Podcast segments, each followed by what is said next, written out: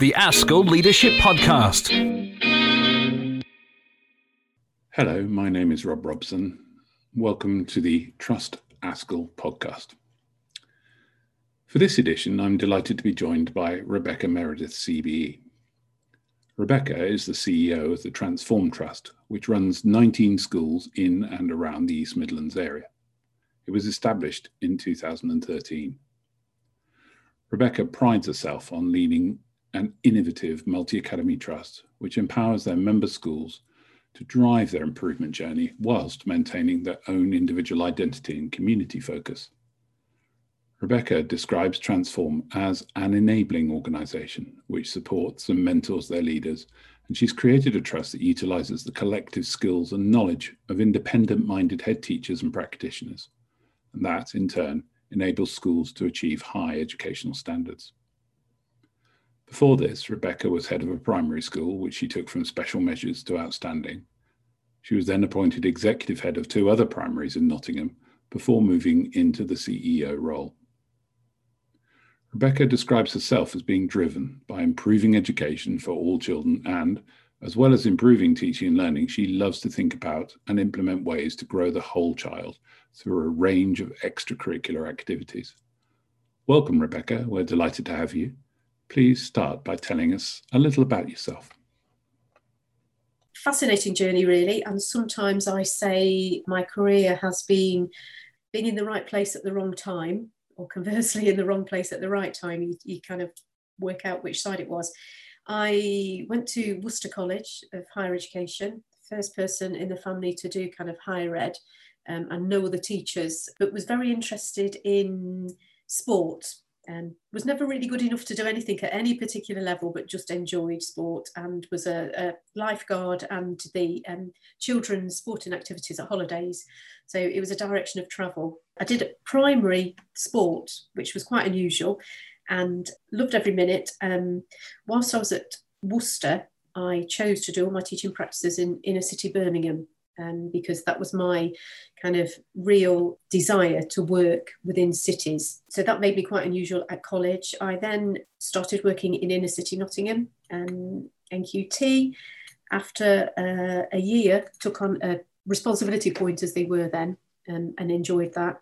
Um, after a couple of years, was asked to be acting deputy, which was massive for someone so young in, uh, in her career, and took the opportunity difficult school, different life, but enjoyed every minute.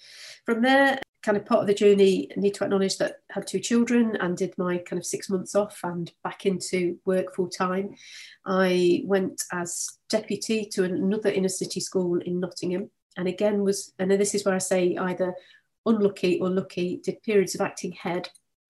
So I started at this particular school at Easter by the December, the head went on mat leave, and um, we had an Ofsted which put the school into measures. Local authority was aware, and the head didn't return. So um, I'd done a term as deputy, and then was acting head. So again, this is where I'm saying my career journey has been a little bit strange. Fortunate enough to work some experienced leaders after that who really helped galvanise my ideas and thinking. I went as head, substantive head, to a special measures school, Sneinton, in right in the centre of Nottingham.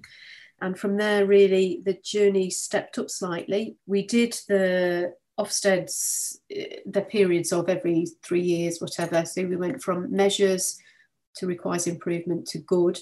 And along the way, applied to become a national leader and national support school. Um, and at the time, it's when they just changed the, the distinction between you didn't have to be an outstanding, but you had to have an interview. So Peter Matthews came out and interviewed um, our staff and myself. And I remember he asked our staff if Rebecca was going for a job, what reference would you write? And that was a massive leadership experience for me because I was like, oh, okay, I'm not quite sure what they'd write.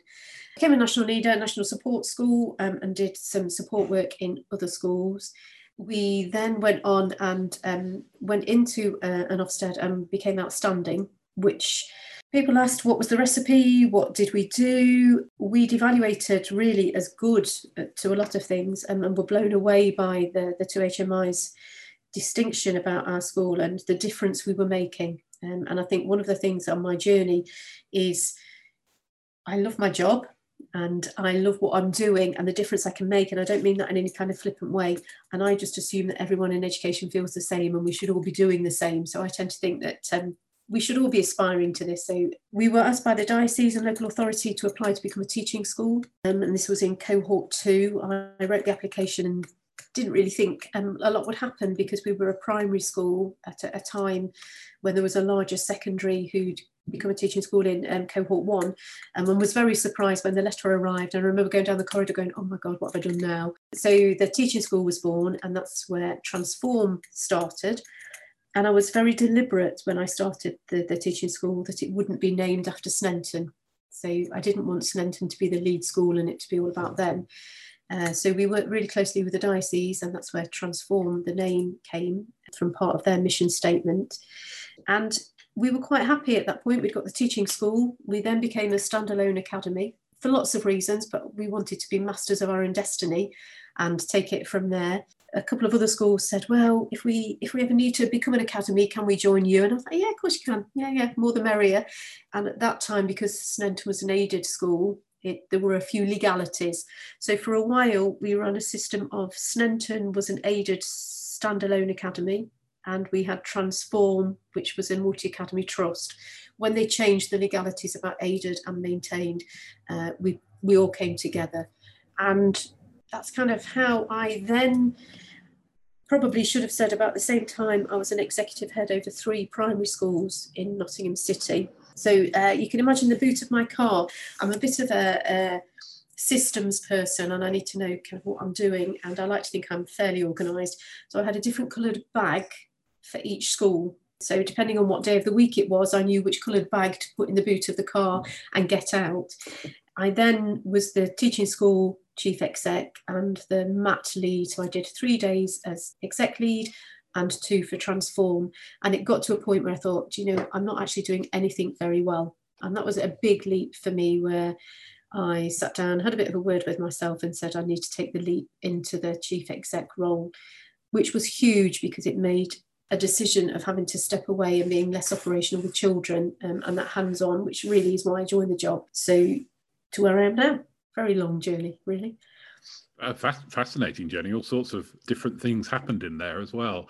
So yeah, really interesting. I, I'm I'm interested in the very last. Well, I'm interested in lots of it, but I'm particularly interested in that last part where you said that you needed to make the leap yeah. from being an executive head teacher into CEO. So can you just tell me what the difference is?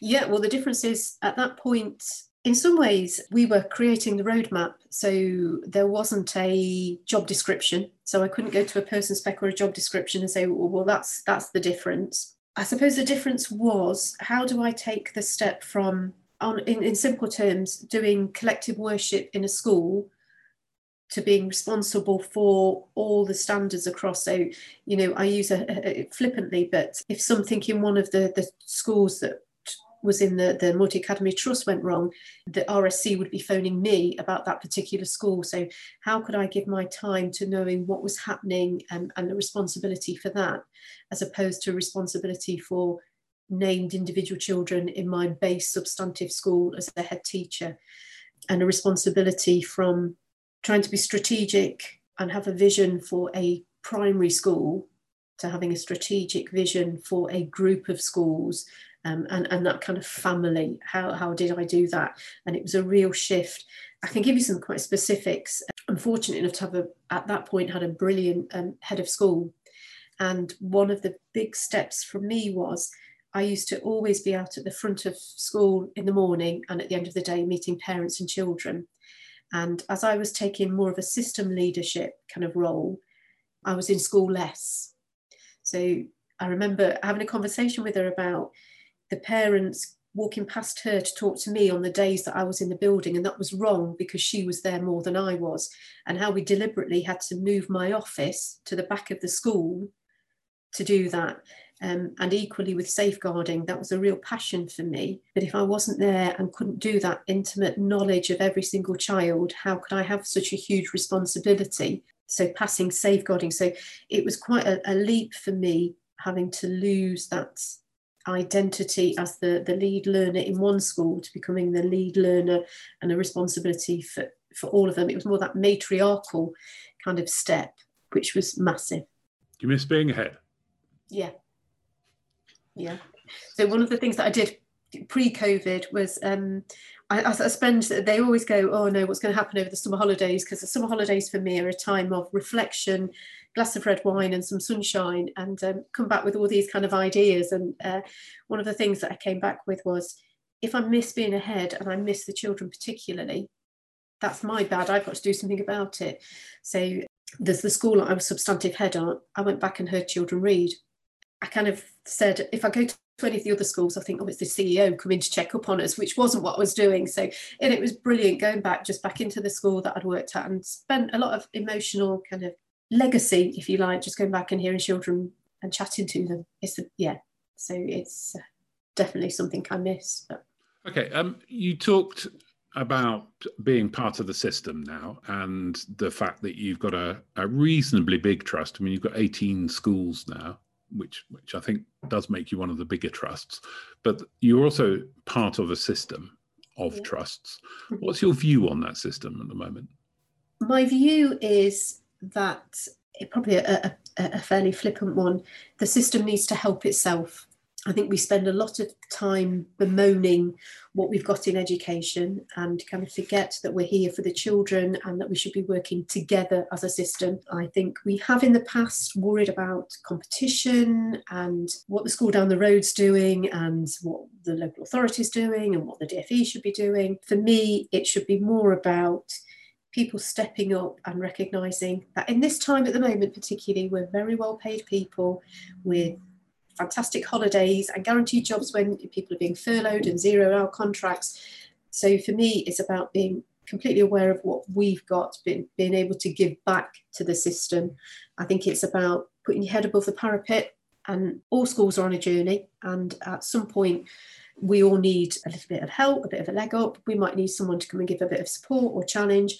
And it's being aware and open and helping with that system as far as academies versus maintain, I'm assuming you're meaning that kind of part in the system as well. I know there was the journey to every school was going to become an academy by 20, whenever, and then that kind of all went. My experience is a school knows when it's ready to become an academy. And in order to envelop and take all the advantages that an academy brings, the school, the community, the governors have got to be ready to, to, to join that family. And it's a big leap. It's um, it's joining an extended family. I've seen definite be- benefits during the, the COVIDness of, of how we have been able to respond as our micro system, how we've been able to support each other, how we've been able to work together, um, how in some ways we've saved some work because, um, like you say, 18, 19 schools, we can share the burden um, and we, we've certainly done that. How we've had each other's back and how we've been able to kind of, when something's happened, we've been able to say to people, it's all right we're here we can we can help. I think if you're a school on your own it must have been a difficult time. But again i don't think that's an avaricious desire that every school should become an academy. Like i say i think schools will come to it when they're ready. So how would i know if i was a school leader how would i know that the time is right to to join transform? Um, so one of the things that we say to, to, to schools is joining transform is about having a value set. It's about joining an extended family. Uh, so we, we, we talk about um, it's, it's, a long-term relationship. So it's a bit like a marriage. Once you've joined transform it's a marriage for life. There's, there's kind of no going back. So both partners need to know that uh, they're ready for it. So we, we have a bit of a prenup bit of an engagement. So we have our teaching school and we encourage any school that wants is, is considering becoming an academy joining that teaching school come and work alongside us, see what we've got to offer. I know there's, there's been talk about kind of associate joining. If people want to, we invite them to our heads meetings, they come to our CPD. There's that definite kind of can you work with us? Can we work with you? Can our values sit together? Because um, we're a very, very value led trust. So that works um, well. I think schools come to us at different points. Some schools come because they've reached a point where they need uh, some challenge and some kind of how are we going to take our school from where we are now to the next next kind of level. We want um, people to come in more regularly and kind of have an eye on what we're doing.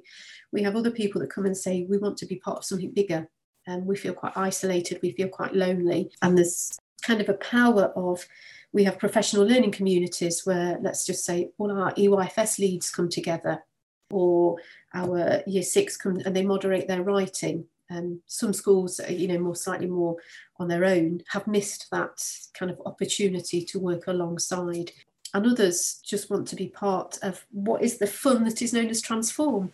Um, and, you know, the kind of, we like to think we do things slightly differently. And people have valued that, I think. We also work along a, a, a lines of earned autonomy. So when a school joins Transform, we have obviously we've got a, a kind of transform logo, but a, a, school will join us and they'll maintain their own school name. So we don't have Transform Academy in the titles. They maintain their own logos because we think it's really important for local identity and that kind of community identity not to be le- lost. So we do have schools that join us because they want to maintain that, but want to be part of something bigger. So if I walked into a Transform school, um, I might find the logo somewhere, but how else would I know that I'm in a Transform school? So one of the things I do as chief exec is, is talk to children and I ask them how they know. And that's not a, I don't want a corporate response of we're in Transform Trust and the chief exec's called. It's about how they um, know about the opportunities. So we do sporting things together. With next week, I think it is, we've got a performing arts festival um, and we're, we're, looking at it slightly differently. So we're doing a virtual one. We've done um, children's celebration and it's really important that the children feel part of a bigger family. You'll find some schools that have got our logos of butterflies, so you'll see butterflies, and um, you know I've got butterflies around my computer that children have made me. On Twitter, you'll see an increasing number of parents respond to, to kind of trust uh, tweets and are, are, really wanting to, to share what's going off. But importantly for me, one of the things we're talking about at the moment is we have our shared transform values each school maintains their own values, but we have transform ones, and it's how we live out those values as a trust in school. Um, so it's constantly kind of just revisiting with children where they sit. And equally, I chat to staff about how they feel. Uh, you wouldn't see this in a school, but we run a staff survey annually and have done for five years. And part of that is tell us what you think about transform. How can we make transform better? What's what's your kind of feel about so we're constantly seeking feedback um, from schools about how what how we're doing really and do we live that out? And then one of the other things we do is a whole trust inset. So we haven't done one this year because of what's going off but our last one was at the derby city Derby County even football ground, and every staff member was invited, and that was a phenomenal day, and that's a, a, feeling of family again. And do you do some things for children that cross right the way across the trust? Uh, I'm sorry, that's a tough question. Let me rephrase that. You, you clearly do do things across the trust because you mentioned the performing arts. Yeah. Um, but do you do other things that add value to the schools that the trust can bring for the children? Yeah, we have a transform parliament, so it's akin to a school council. Two children from every school come together, and when I say parliament, it's very formal. Um, they have minutes, they have their own uh, chairperson that they vote in together. They've done projects, so we've got a piece of artwork that was our first activity. And we asked the children what they thought they could do to represent the transformed family and work together. And they came up with a brilliant idea of they wanted to do a piece of artwork. So they selected a piece of art. We then, it was a, an administrative nightmare, but we cut it up into pieces. They all had their own little section, which they replicated in school. And then it was put together to create the picture again and we had it framed properly and we took it to the parliament and i actually still have the video and play it when i'm kind of thinking it's, it's been a bad week.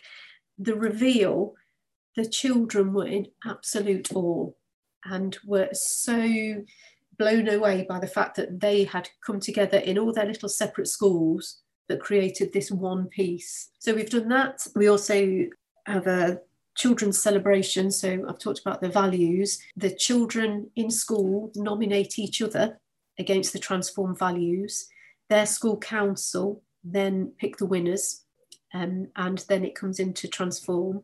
sometimes we have uh, communities that are quite hard to reach, but we had 300 parents at the last one, all dressed and booted. It was a highlight of the year, really. The, the, the children's awards are the kind of thing that you, you sit at there and you think, I'm so proud because this is this is why I, I started the job. So your question about not being a head teacher, I can take myself back to those moments and think, yeah, I'm still adding value.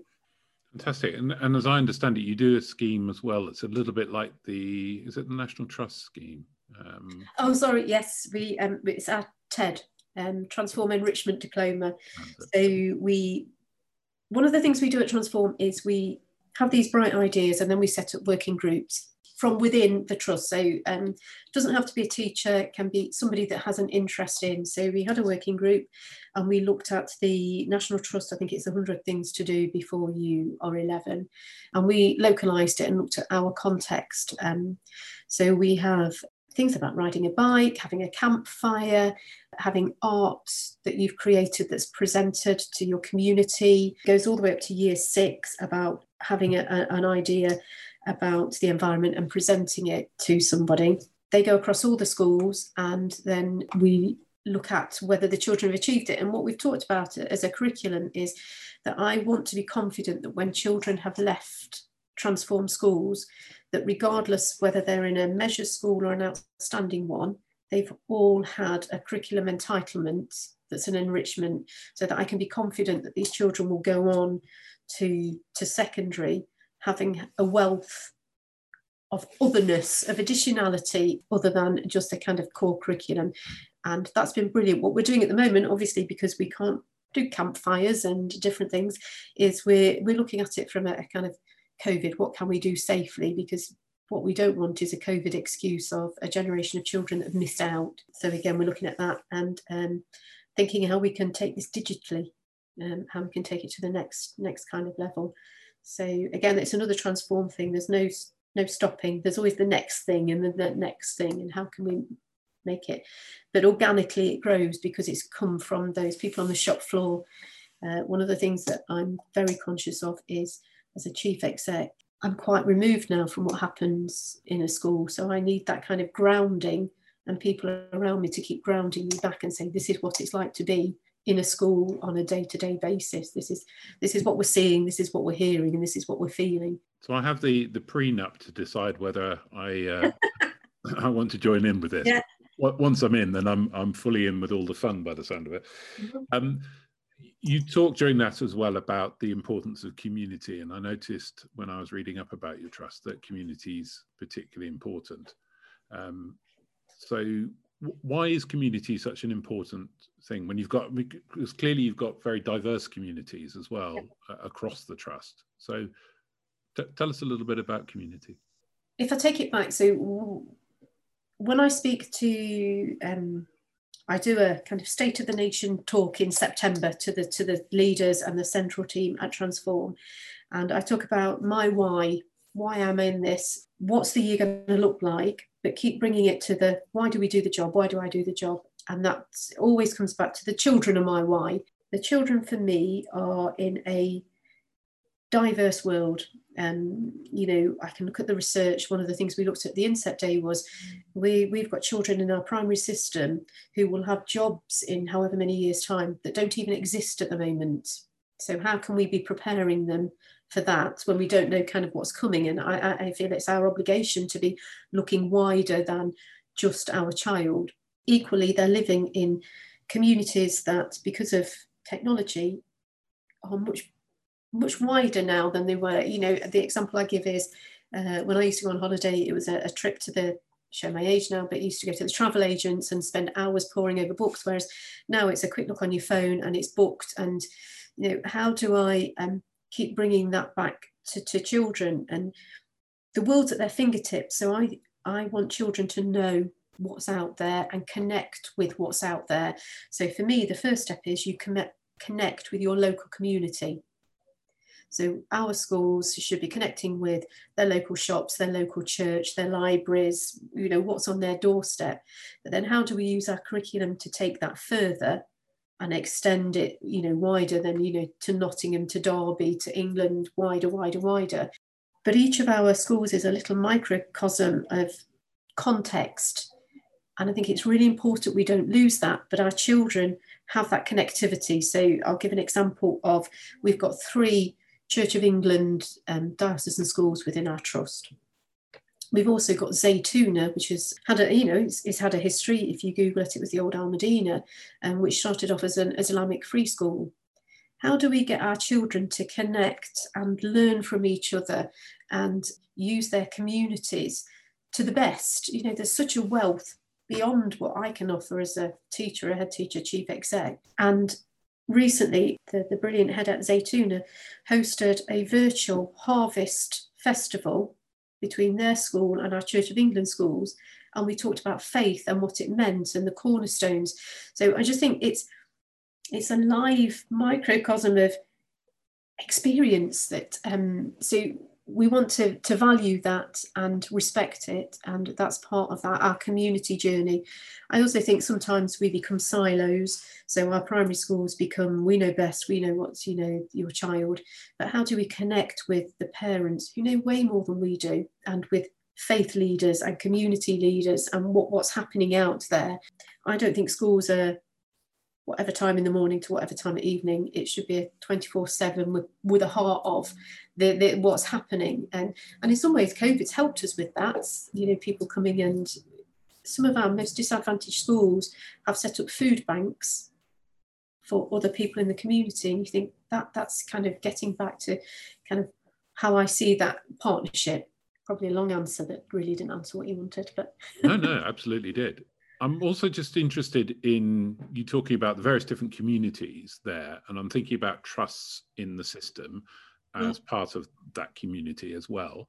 Presumably, therefore, in your mind, trusts need to collaborate rather than compete with each other. Is that fair? Completely, totally.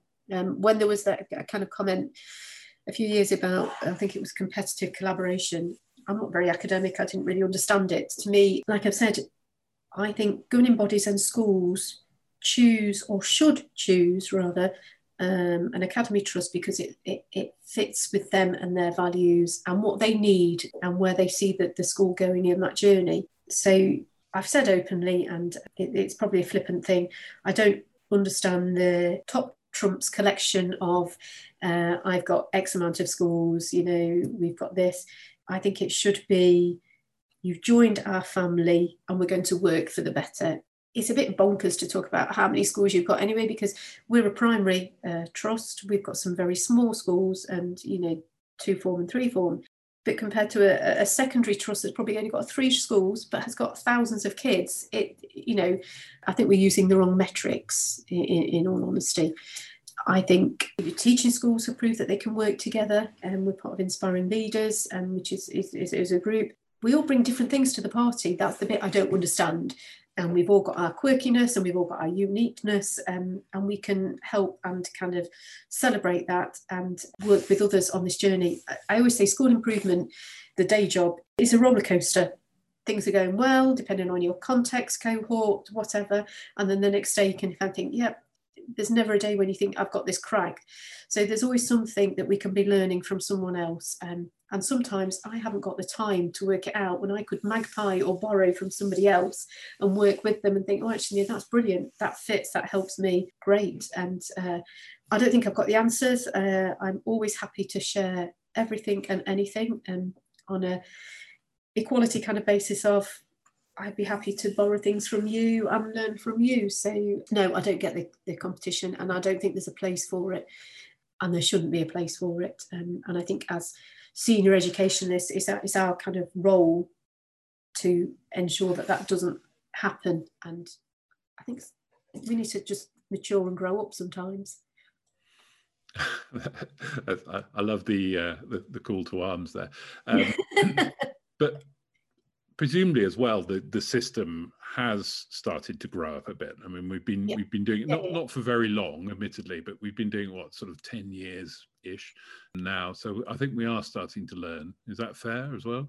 Yeah and i, I, I go back to that organic growth of i wrote my own job description as a chief exec. We've we've had to learn and and I think that the healthy thing is we are learning and we should learn from the mistakes we've made and kind of go, okay, what's the next step? You know, it's that self reflection, isn't it? As a system, we should put a mirror up and kind of go, yep, that's the direction of travel. I think when schools all thought they'd all got to become academies, that put a bit of tension into the system. And equally, that's when people kind of pulled at it a little bit because, you know, I, I've said all along, come to it when you're ready. I think people felt their, their hands were being kind of forced a little bit. Um, and now we've got that openness. I think that's made life easier for people to make that decision. Yeah, absolutely. I agree with you. Yeah, 2016 was an interesting year from that. yeah. Bit of a turning point in trust, I think. Yeah. Rebecca, I, I, could talk to you all day. I really could. Absolutely fascinating. But um, unfortunately, we we, we need to draw this um, to a close. But can I finish by asking the question that I ask everybody, which is that uh, leadership is a stressful job, and it's a job that sometimes we just need to uh, get away from? Perhaps just put put our tools down for a little bit. What do you do to de-stress and get away from leadership? I'm laughing because um, I've already said I'm not overly academic, so um, the, the the thought of writing a blog to me was the most hideous thing ever. But during COVID, I realised that I needed to talk to people and I needed to let them know how I felt. So um, I did a, a, couple of blogs to our heads and um, exec team who they've actually loved because I started sharing my more my personal life. So um, I've got a horse. Um, I've got a horse and a narrowboat. I'm, I'm, I'm nomadic by nature. Uh, I like to be outside. So uh, my horse has taught me and our heads quite a few things about life, about falling off, getting back on. So yeah, that's what I do. I'm very lucky. I've got um, a family that kind of tolerates me most of the time, but when I push my luck too far, reminds me that uh, I need to be a, a, a mum and a wife. So they ground me quite regularly. Um, and chocolate and alcohol help as well. So Fantastic, Rebecca. Um, I think uh, perhaps um, we all look forward to learning a bit more about falling off the horse, though. getting yeah, back do it quite regularly. it's an excellent metaphor. Um, thank you so much for your time, Rebecca. It's been uh, a really fascinating interview. Uh, lots of really um, brilliant insights there. Uh, really do appreciate your time. And thank you so much for talking to us. You're welcome. The Askell Leadership Podcast.